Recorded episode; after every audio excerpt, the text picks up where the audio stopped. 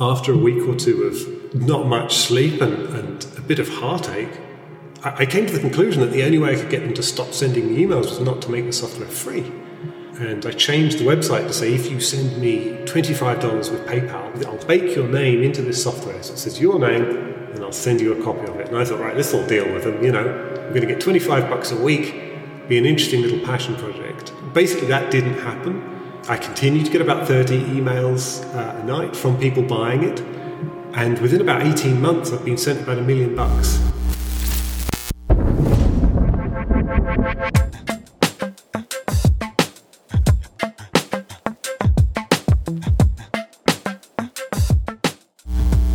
Hi and welcome to another episode of Video Talks, the podcast where I talk to creators and commissioners and everyone in between about the business of video. If you haven't joined me before, we have an expanding collection of interviews with experts in the video field.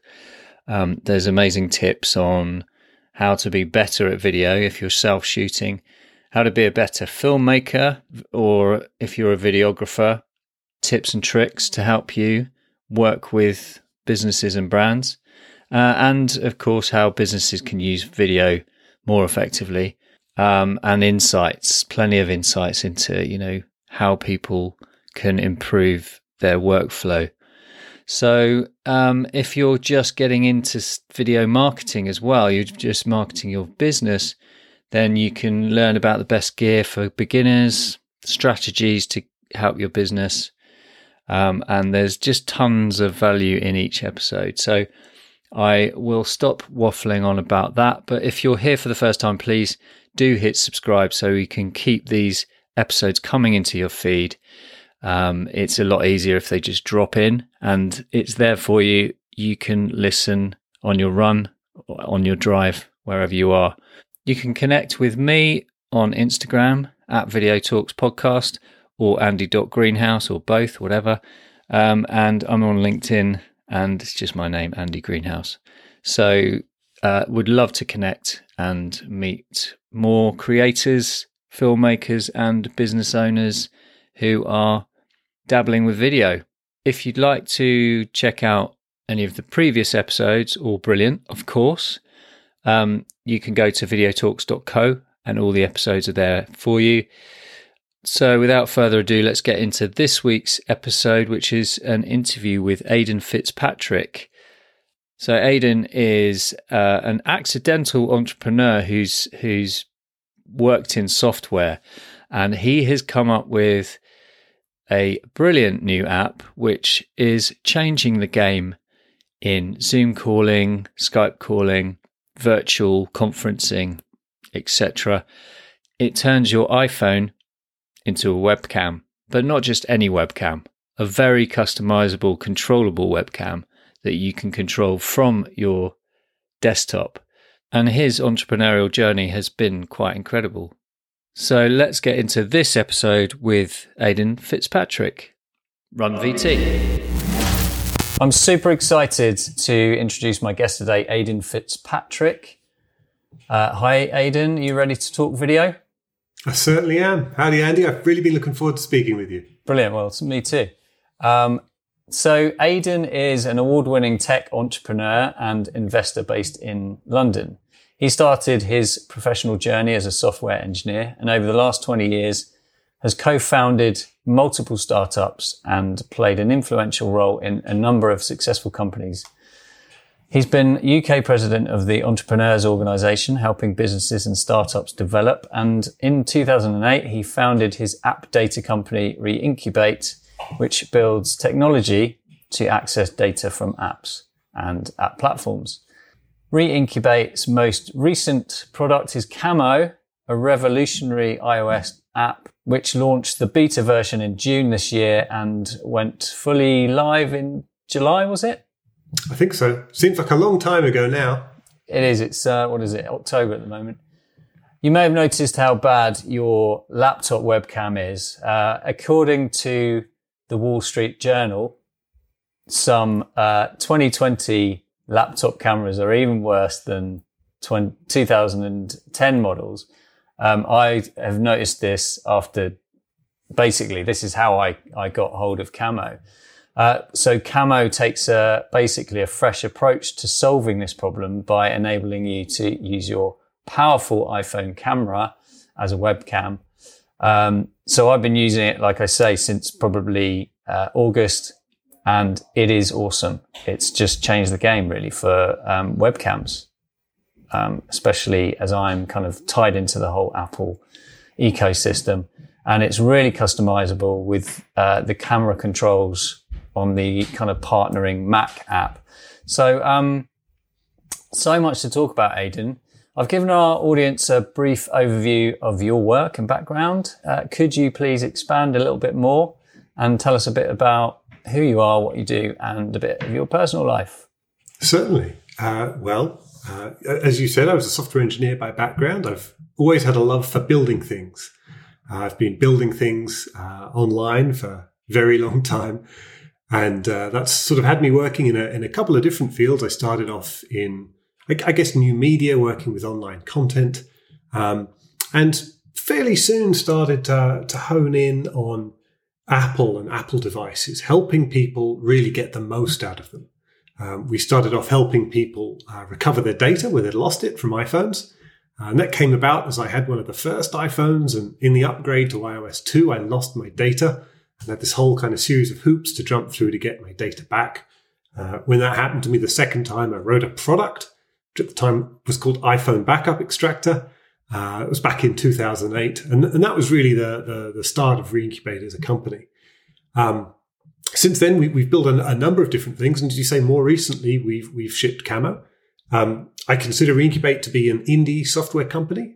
It's a small team of people based largely in London, although increasingly we're working with people from around the world. And, you know, we don't have any venture backing or external investors or anything like that.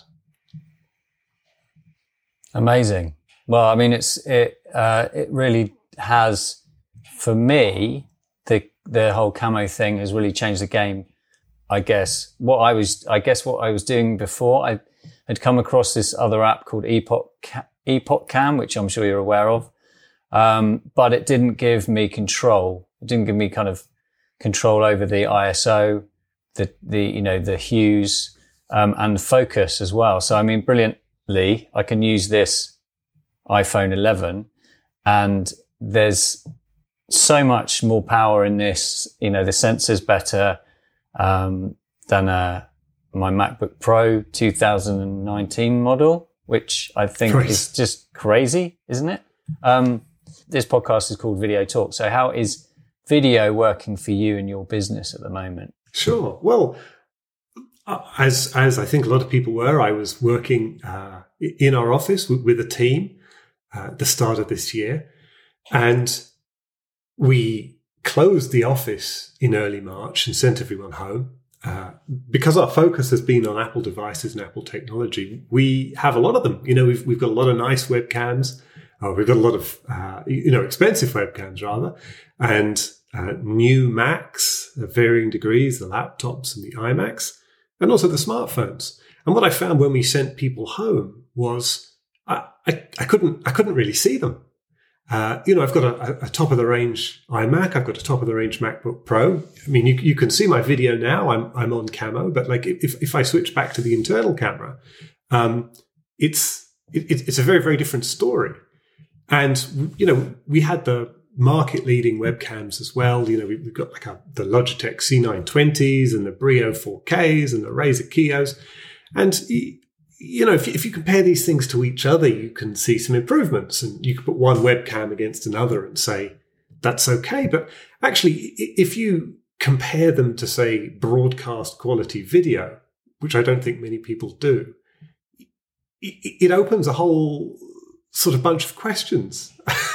and you can really see that they're clearly not fit for purpose. So the team were working remotely, and I felt it was very important to be able to connect with them and see them, see how they were getting on. You know, I don't think it's very easy suddenly having everyone be remote, and I think a lot of people have struggled with that. And I don't have a background in photography or in video, but I started to talk to experts to discover what we could do about this. And, you know, we did have some webcams, but they weren't very good. And, getting more of them didn't seem like the right thing to do, not least as they were expensive and hard to get. And what I discovered is that if you're an expert like yourself, Andy, you know, you've almost certainly got a £1,500, £2,000 DSLR or mirrorless camera, and you can get a piece of hardware to connect that camera to your computer.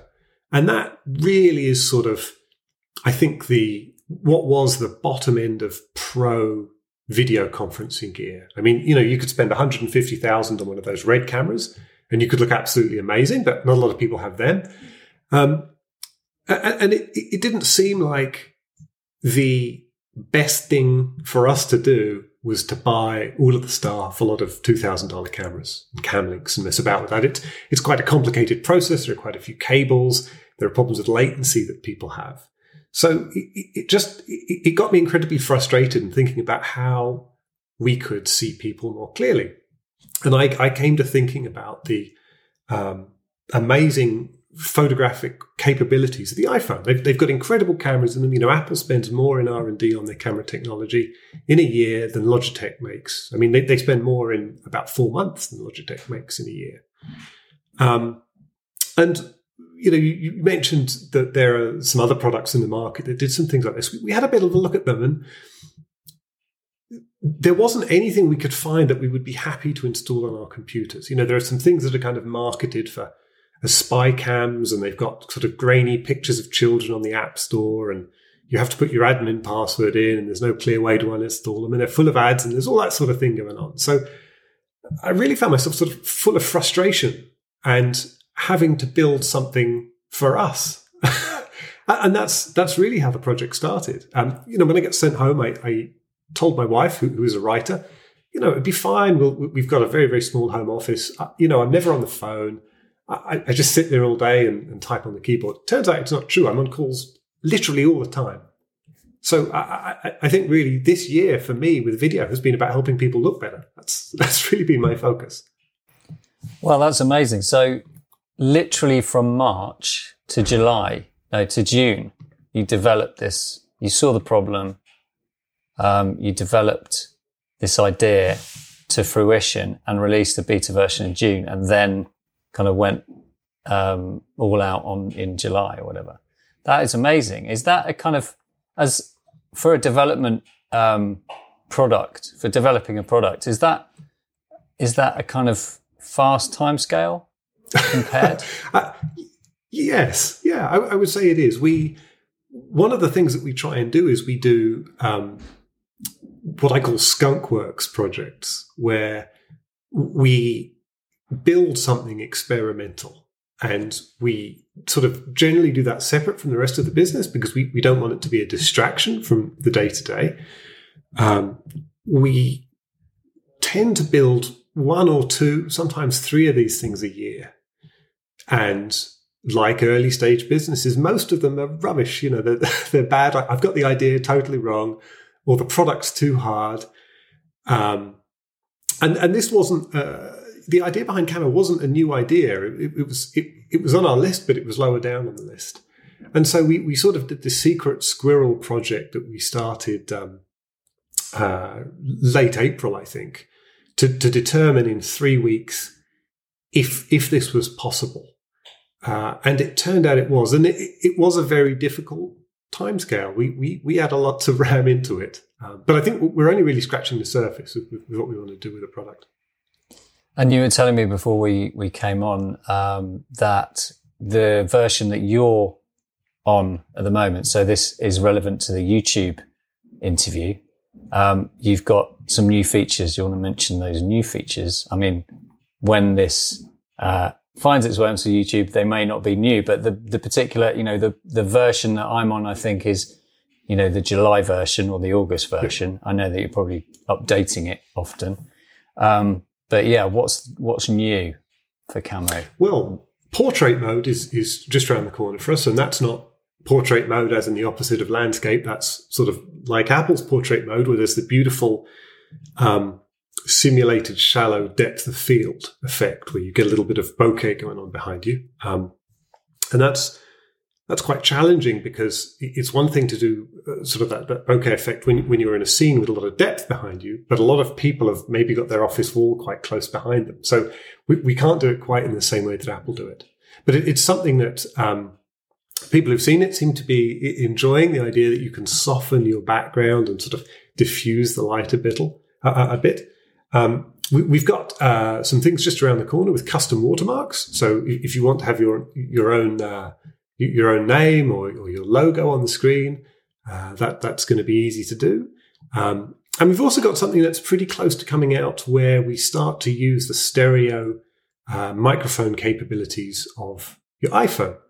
There are a lot of very good external mics on the market. There are relatively few that have the sort of noise cancelling and spatial abilities that a modern iPhone does. So we're very excited to ship them. We've got a lot on our plate.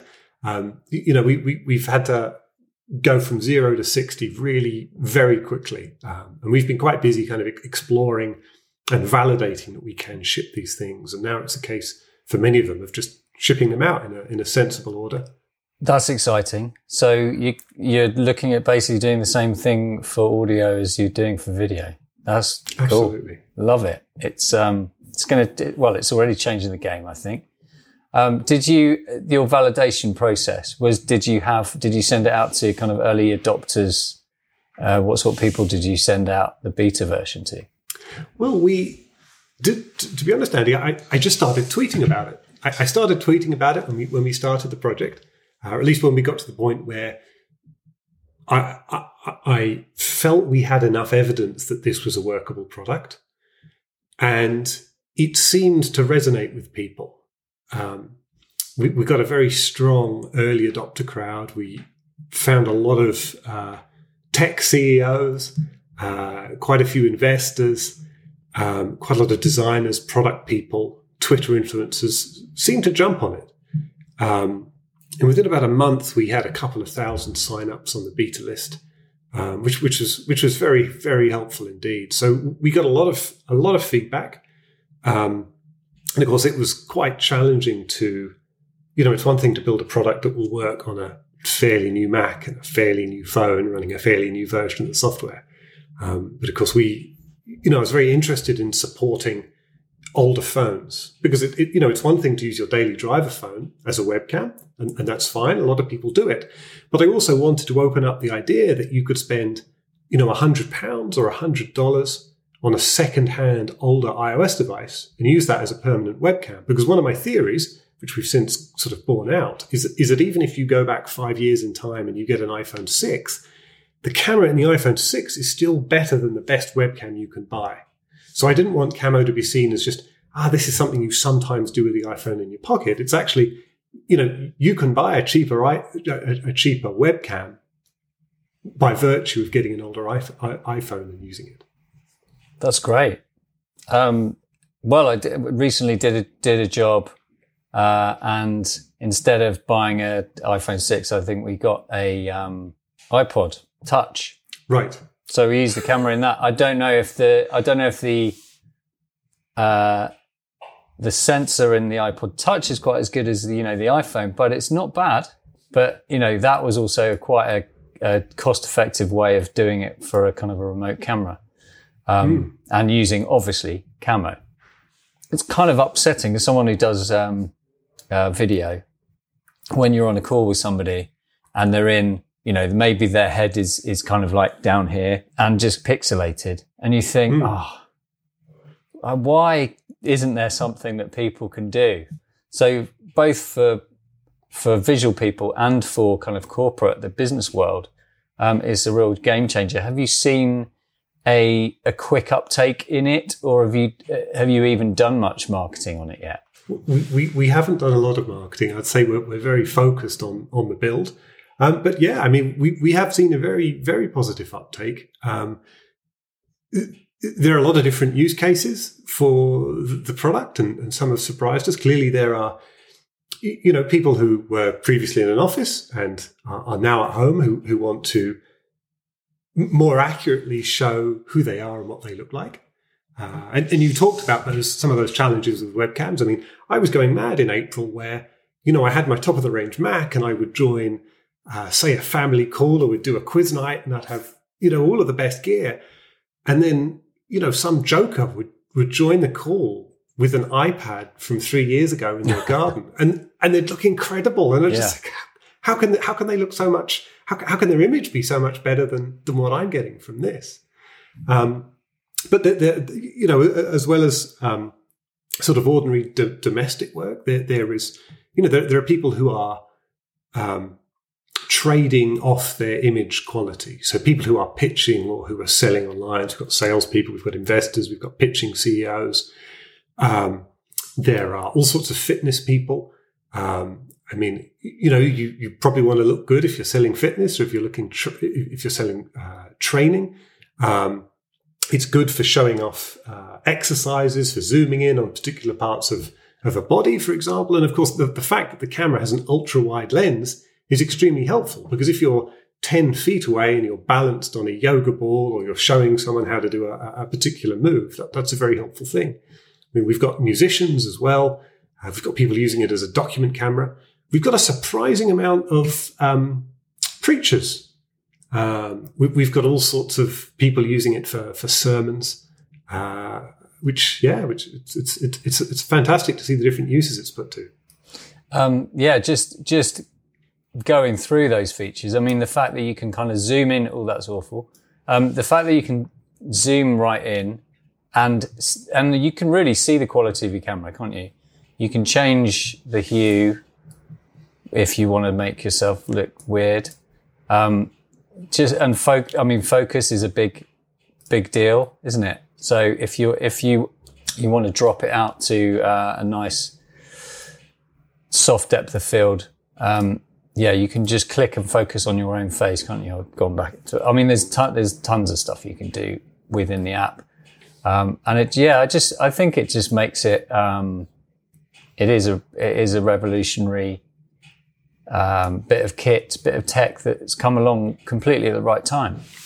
It's telling how much of this is software. I mean, we thought that the adjustments would be highly necessary, because a lot of the app was designed before we had it fully working. And I thought, well, if you're using an ordinary webcam, the color temperature is always wrong. The exposure is always wrong. Windows are always blown out. The contrast is never quite right. So we have to have all of these controls. But what we found in shipping Camo is, you know, the controls are helpful, and the controls are helpful in some situations. You know, if you want to, say, boost the colour in your cheeks a bit, or remove some of the colour from your cheeks, it could be helpful. But 9 times out of 10, the iPhone just gets it right, and it doesn't get it right because it's a good hardware camera. It gets it right because there's very clever software in there and a lot of intelligence.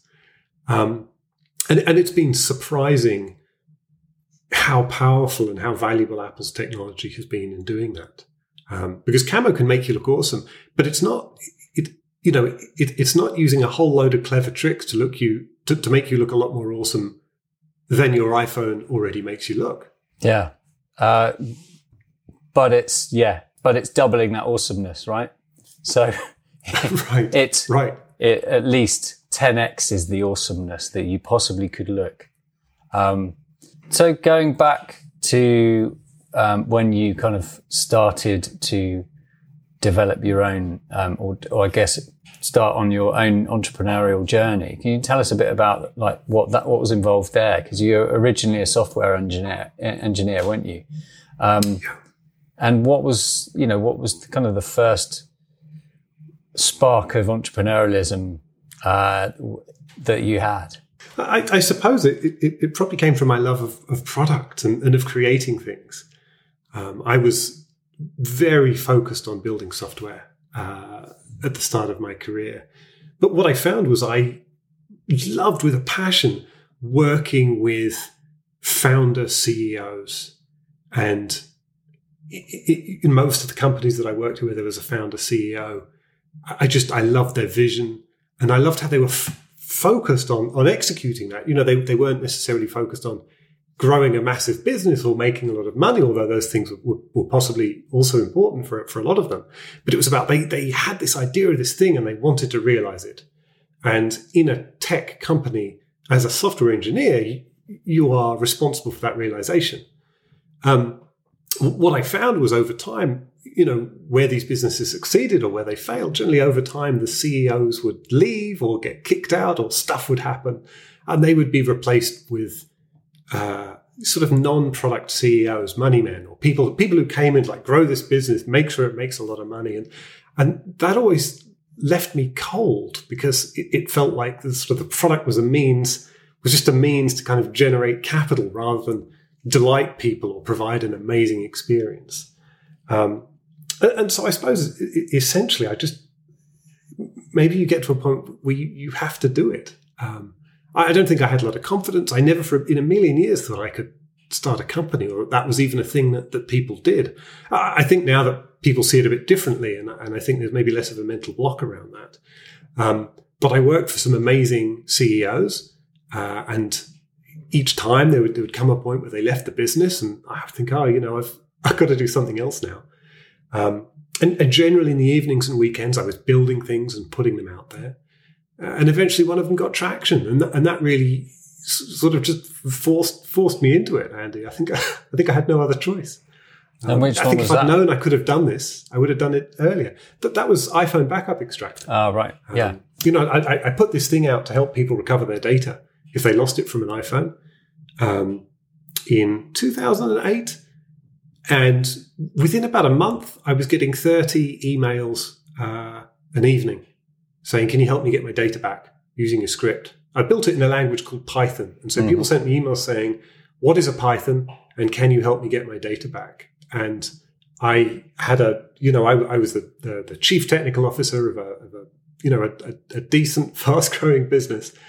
And I did not have a lot of time to be answering 30 emails every night. So after a week or two of not much sleep and a bit of heartache, I came to the conclusion that the only way I could get them to stop sending me emails was not to make the software free. So I spent some time polishing it up over a long weekend, and I changed the website to say, if you send me $25 with PayPal, I will send you, I'll bake your name into this software. So it says your name, and I'll send you a copy of it. And I thought, right, this will deal with them. I'm going to get $25 a week, be an interesting little passion project. And that basically that didn't happen. I continued to get about 30 emails a night from people buying it. And within about 18 months, I've been sent about $1 million. And of course, before I got to that 18-month part, I realized I had a problem. I realized that I had sort of accidentally built a business. And I thought, well, I'm going to have to hire a CEO. What happens when you accidentally build a business? Do you hire a CEO? What sort of comes next? And I failed to do that. Because I didn't know anything about hiring a CEO or really what it was like to be one. But I hired I reached out to people that I'd worked with before that I respected who could help me with this. And it turned into a business. It's as simple as that, really. Complete accident. Amazing. So tell me about the Queen's Award for Enterprise that you've won twice. Is that right? Is that the name of it? We have, yeah. The Queen's Award for Enterprise, we've won it for international trade, and we've won it for innovation. And, the former is primarily about, international software sales and, as you would imagine, selling quite a lot of software to America. And the other was about some of the things that we were doing with innovation in regard to iCloud and regard to getting that data. We got to visit. We were invited to Buckingham Palace on both occasions, and got to meet the Queen on the first one, to meet Prince Charles on the second time, which was an incredible honour and not something that we were expecting at all. But yeah, I mean, it just remarkable, and it was really nice because I think we felt like outsiders for a long time, and I think you can sort of. You build a product that people like, but so what? I still sort of felt that we were a couple of people in a small office in London fiddling with computers. And I think it's nice every now and then to sort of get the recognition and realize that actually, you know, we've done a number of things that nobody else has done. You know, possibly because our pain thresholds are higher than other people, or possibly because of our own naivety or desperation in trying to get to our own data. But, you know, nevertheless, we've done it, and it was fantastic to have that honor. Amazing. In support of entrepreneurs, you were the UK president of the Entrepreneurs Organization. Was that 2016? Yes. Yes, what did that involve, and how could you kind of help people at that time? As I said, I was an accidental entrepreneur, and I'm very privileged to be able to do this. So it's not a woe is me story at all, but it is a stressful and uncertain and lonely thing to do. And it's very difficult to confide in a very open way in, you know, the staff and team around you. And one can't always talk to one's family about all of the challenges that one runs into, because, you know, they're quite specific challenges you run into whilst building a business, and everyone has an opinion. And, you know, a lot of people want to say, oh, just do this, do that, you know, there's the answer. But I think it's a lot more complicated than that, and it's not helpful to be judged. And it's nice to be able to discuss things with people that don't have a dog in the fight.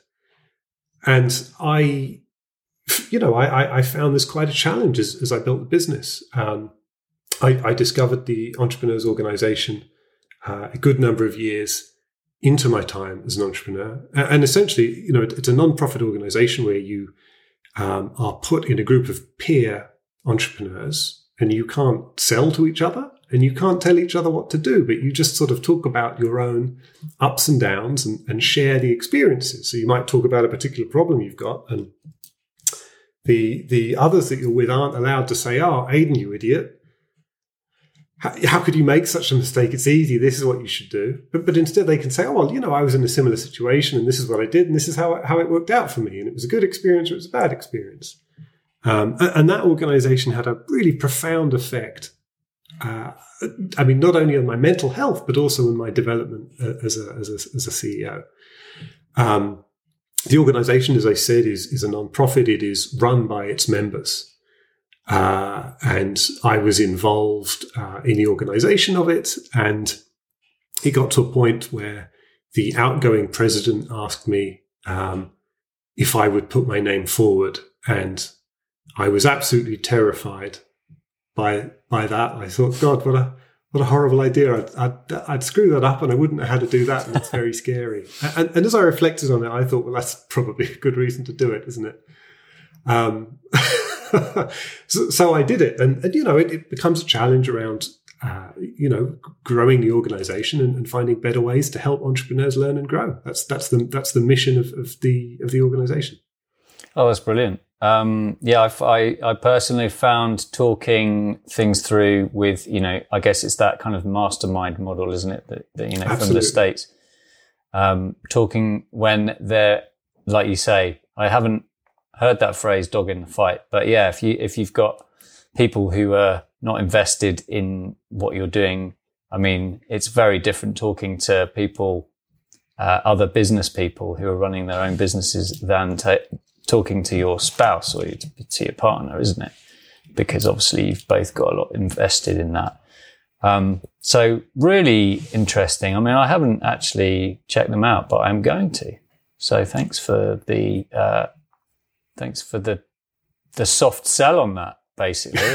I think anyone needs other people, if they're in, especially if they're on their own in a business, if they're starting a business by themselves and they haven't grown a team. But sometimes also that team, it's hard to kind of confide in that team because they are often dependent on you, aren't they? So, you know, you don't want to show them that you don't know where you're going sometimes, when you maybe really don't know, you know, what your strategy is. Okay, so just going into like the business of video, how do you use video in your business? I suppose, obviously, you know, it's a core part of your business right now because it's a product that you're developing. You know, where we've built up our sort of business clients, most of them have been American. And I have historically spent, 2 to 3 months a year in the States. Obviously, that's not something that I'm able to do at the moment. But even then, where we had and have clients on the East Coast and the West Coast, we'd spend a heck of a lot of time on video calls. Our need for video used to primarily be around clients. Now it is really fundamentally about communicating with a team internally. That has supported us doing things that we didn't do before. So we now work with people all over the world, over many time zones that we couldn't do before. I suppose in terms of the business using video effectively, there's a lot of learning we've been doing as to exactly how that works and how to make the most out of video. And clearly something close to my heart is you need a good camera. And that seems fundamental. But I think there are a whole lot of things that are still being worked out. I think we're really at the beginning of this. Clearly you need good lighting. There are some good products for that.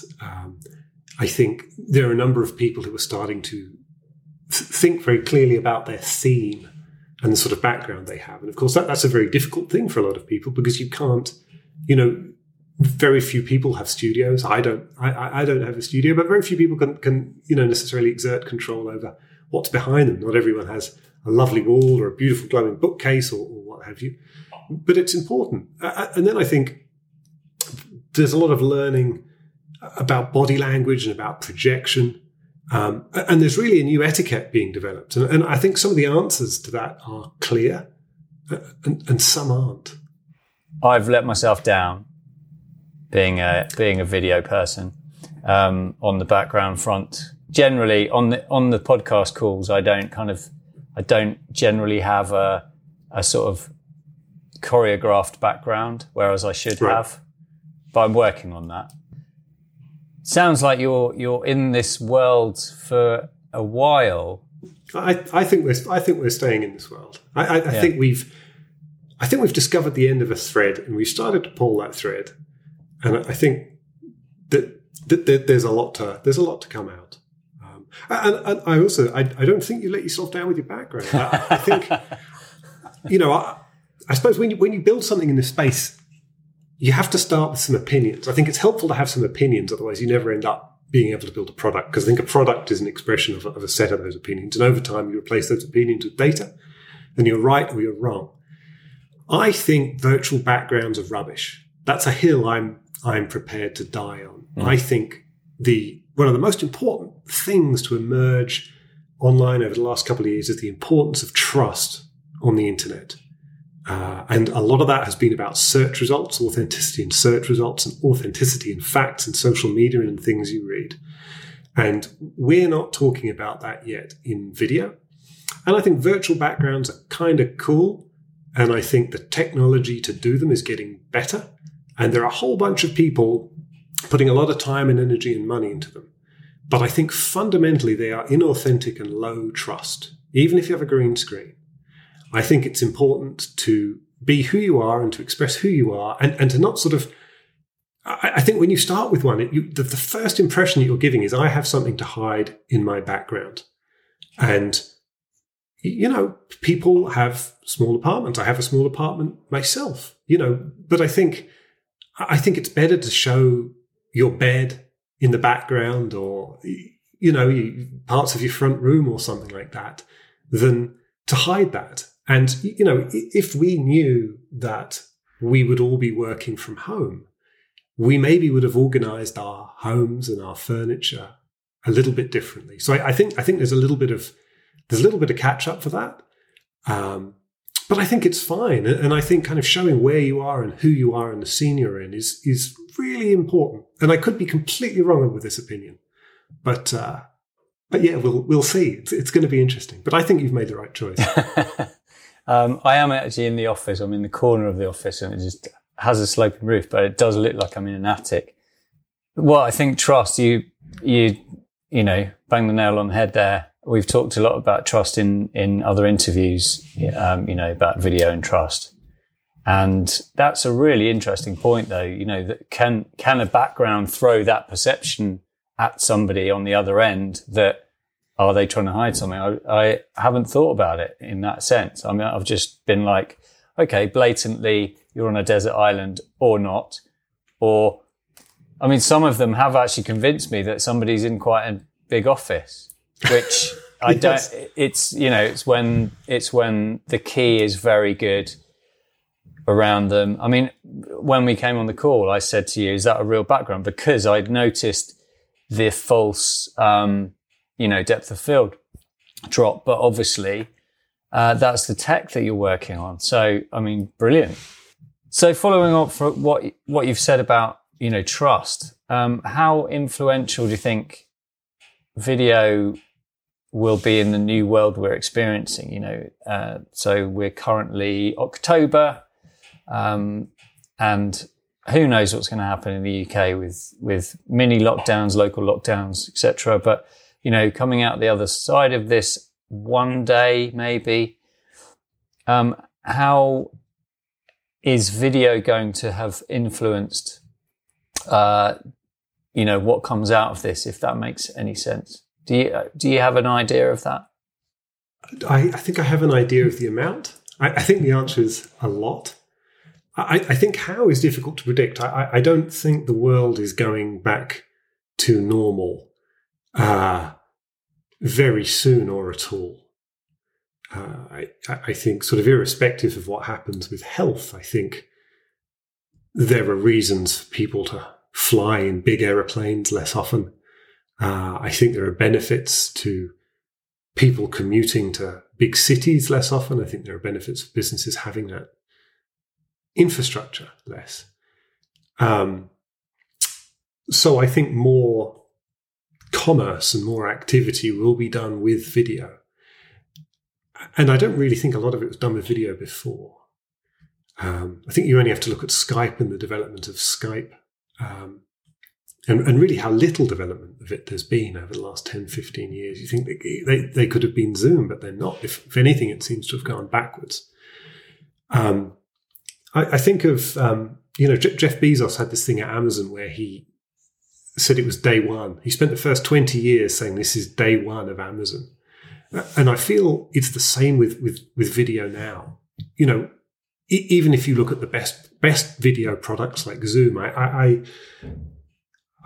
think Zoom is a great product. I think it's the best video conferencing product. But when I look at it, I see something that's 10% complete. I see something where the idea space and the opportunities are so huge. I don't think you need any structured thought or ideation process to come up with 10 ways that you could improve Zoom. And so I think we've got at least a decade of really quite radical innovation in these products that we're going to come across quite easily. So I think a lot is going to change, and there are, you know, a handful of people chipping away at this. But I think, you know, we're going to see some incredible things, and it's very hard to understand now what they are. I have some opinions, I have some product ideas, I want to try those things. Some will work and some won't. And there are a lot of other people starting to think the same way and starting to do those tests. And it's fantastic to see the different sort of changes that we're getting in OBS or Zoom or Ecamm or Loom or, you know, any of these products.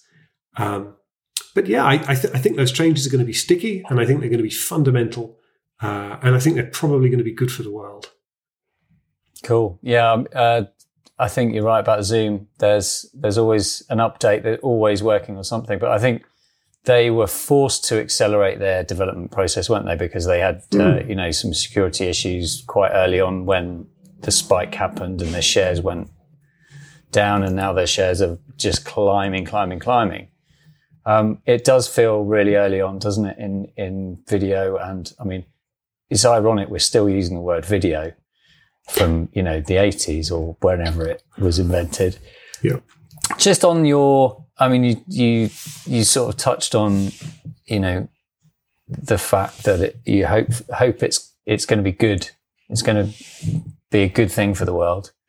How do you sort of personally manage your kind of own life? Do you use apps for productivity and kind of you know, mental health? And I mean, I've started to use this app called Stoic, which is my kind of I'm trialing it at the moment. My go-to morning app where I'm kind of, okay, puts me in the right frame of mind. You know, yep. I do tend to journal and do various things like that, but I sort of need one focus to start with that kind of gets my mind in gear. I was wondering about, obviously you work with apps a lot. Are there some kind of tools and tips for productivity, work-life balance, and that kind of thing? I'm not sure that work-life balance is something I'm tremendously qualified to talk about. I think for me it's a bit of a continuum. You know, I find sort of journaling and gratitude and also meditation are very helpful. I try to keep my life simple, and I try not to have, you know, too much complicated technology around that. You know, I use an app called Bear for note taking. I use that. It's amazing. Yeah. So simple. It really is. I use Notion for some things. We use Notion more in the business. You know, Notion is sort of like Bear, but on steroids. I think Bear is more helpful for personal note taking because it's very much simpler and faster, and it has really amazing. It has an amazing app on Mac. It has an amazing app on iOS. I use a tool called OmniFocus. It's very helpful. And I have an email client called Superhuman that I use, which Superhuman is controversial in some circles because it is a fairly costly tool. And I think a lot of people think email should be free and is free. But it's really, I think, a bit of an exploration into luxury software. And if luxury software can be a thing, I think it can be, but you know, luxury software is in its infancy, just as video online is. But Superhuman really helps me stay on top of my email. I mean, when we ran the beta for Camo, we had 5,500 users. We invited them all to email us feedback, and that feedback went straight to me, and it nearly killed me. But it was very helpful to be able to talk to all of those people, and having tools like Superhuman was certainly very helpful. But I don't have a particular meditation app or anything like that. I use the Apple Watch. I love the Apple Watch. And there's a fitness app called Strong that I swear by. That's a fantastic tool. I'm probably one of the worst weightlifters in the UK. But you know, it's sort of good to get up and move around a bit, and that's for me. Strength training is quite a nice meditative exercise. It's something that's helped me for sure. I mentioned before I have a very small apartment. It's small anyway, but it's even smaller because I have an exercise bench and some free weights in it. You know, I had thought that lifting weights was not the sort of thing that software engineers do, but I have found, in fact, that it certainly, at least in my case, it suits me very well, and it's a nice, thoughtful, meditative, contemplative thing to do. Nothing happens very quickly, and there's a nice sense of progress. Is the question that people would ask at this point, what do you bench? Is that the thing that they ask? Yeah, I think that probably is the sort of question people would ask. I spent my 20s and 30s not getting much physical exercise, and I'm not anyone to be quoting bench numbers at anyone else. I think less than anyone who asks that question is the answer by a good margin. Love it, but I try. You know, I put the effort in. So well, that's cool. There are some great recommendations up. I mean, I would only expect you to have some great app recommendations if that's the area that you're in. And definitely Bear for me, just to focus on writing is has been brilliant. And OmniFocus, yeah, I've used that for a number of years. Obviously, coming off of the getting things done kind of mentality, that sort of way of thinking. So I'm going to take us into the scrub forward round. This is kind of like quick fire round. If you don't want to answer, just say scrub. Okay. Video nasty. What's the worst habit that you see people practice in video? And I guess this kind of means kind of conference video or whatever you would call it. Virtual backgrounds. Cool. Well, we've covered that for sure. VR, AR, or mixed R? Oh, mixed. I think mixed. I don't yet know what they're for, but it's probably going to be mixed, whatever they're for. Cool. Any plans to do like a VR version of Camo in 2 years' time? I wouldn't rule it out. I think it's entirely possible. Yeah. What techniques and software? Obviously, we've covered a bit of that.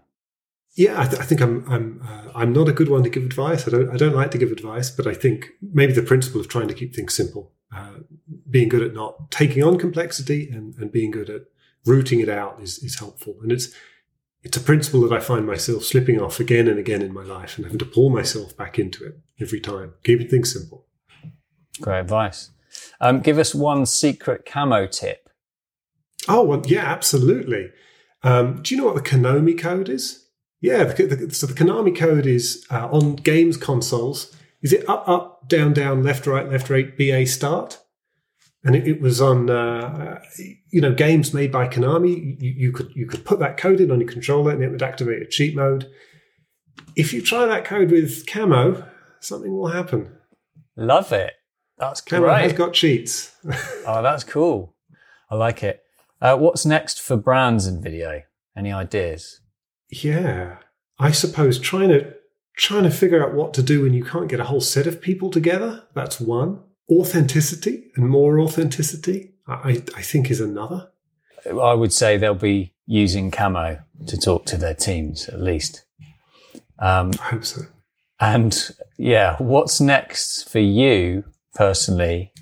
We've talked about, obviously, developing new features into Camo, etc. But what's next? Maybe even beyond that. A lot of thinking. There's a lot of thread to pull out with Camo. And there are some ideas that I want to test and some opinions that, I will prove wrong or I will prove right. There are some features that I think we're going to ship that are going to be quite interesting. And they may kind of segue into adjacent products. You mentioned at the start I do a little bit of angel investing, and I'm interested in seeing and investing in things in this space as well. I don't think this is something where having a product in this space makes me everyone or really anyone's competitor. It's such early days and there's so much room, and so I'd like to work with other people who are thinking about this and learn from them. And build great stuff with them. Well, Aidan, it's been amazing talking to you. It's brilliant, really inspiring chat. And I really hope that things go incredibly well with Camo. I'm sure you're going to completely smash it. And by this time next year, everybody's going to have Camo installed on their iPhone or iPad. How do people connect with you? Well, Twitter is probably the best way. I am AFIT, being my name, Aidan Fitzpatrick, AFIT. Always happy to talk, and the website's reincubate.com. And Andy, thank you so much for taking the time. I've really enjoyed talking and learning from you. It's been an absolute pleasure. I don't think you've been learning from me, but I've taken a lot from you. It's brilliant. Thanks so much. Love to chat again sometime. And in the meantime, good luck with the next stage of Camo. Thank you very much, Andy. Best of luck with the podcast. Cheers. Well, thanks so much to my guest, Aidan, for this episode. It was a brilliant interview. The guy's just got a really calming kind of presence and just really chilled me out, I think. So hopefully that comes across in the interview. Maybe we're too relaxed. I don't know. We're just two guys having a chat over Zoom with a couple of cool cameras. So if you haven't done so already, please hit subscribe. It would be great if you could subscribe and maybe even leave a review. Really appreciate it if you like what you hear, and go back and listen to those other episodes. This is Video Talks. If you'd like to check out the show notes for this episode, the show notes will be on videotalks.co/22, and we'll have all the tools and links to Aidan's work and all the apps that he mentions in the interview as well. Now, one last thing, we did talk about mentors in that episode. I just wanted to mention I run a completely free co-mentoring group called the Mentor Exchange. If you're interested in talking to like-minded people, including myself, we meet every week and we chat together about problems that we're facing and find solutions for each other. Now, everybody is, a professional. So if you do feel like you need somebody to talk to, because we all do at this time, then just give us a shout, or go to mentorexchange.co and you'll see the sign-up process there. All right, well, all that it leaves me to say is thanks very much for joining me, and I'll see you on the next Video Talks. Cheers.